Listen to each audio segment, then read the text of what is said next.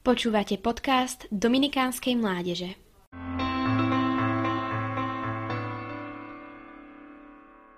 Desať bodov, ktoré sme sa mnohí už ako deti naučili nás pamäť, je značne zredukovaný výňatok z konverzácie medzi Bohom a Mojžišom. Je dôležité poznať kontext, v akom boli tieto prikázania vyslovené, aby sme boli schopní vidieť v nich skutočne cestu života a slobody, a nie bremeno a zotročenie. Knihy Exodus a Deuteronómium, ktoré nám na niekoľkých stranách približujú prikázania, poukazujú vždy na zmluvný vzťah izraelského národa s Bohom. Prikázania sú súčasťou dohody, uzavretej zmluvy, ktorou sa definoval vzťah medzi Bohom a jeho národom. Boh, ako vždy, vykročil k človeku ako prvý. Vyviedol Izrael z otroctva a rôznymi zázrakmi sa oň staral na púšti. Až potom zjavil Izraelitom svoju vôľu.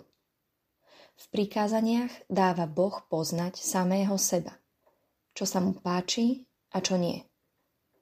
Takto boli Izraeliti pozvaní aktívne odpovedať na Božiu lásku, na jeho prvú iniciatívu.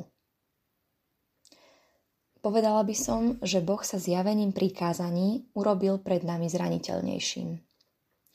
Tým, že nám zjavil svoju vôľu, dal nám možnosť prijať ju, ale aj odmietnúť. Ani v našich ľudských vzťahoch nehovoríme každému, s kým prídeme do kontaktu o tom, čo máme radi, alebo naopak, ktoré veci nás zraňujú a čo sa nám nepáči.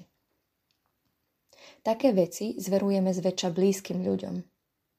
Dovolujeme im poznať nás a odhaľujeme, kde sme zraniteľní.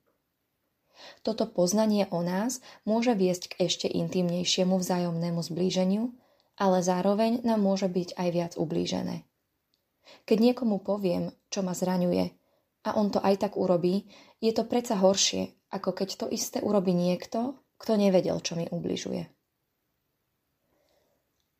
Boh nechcel otrocký národ uctievačov, ale chcel mať s Izraelom intimný vzťah. Tak sa mu dal poznať.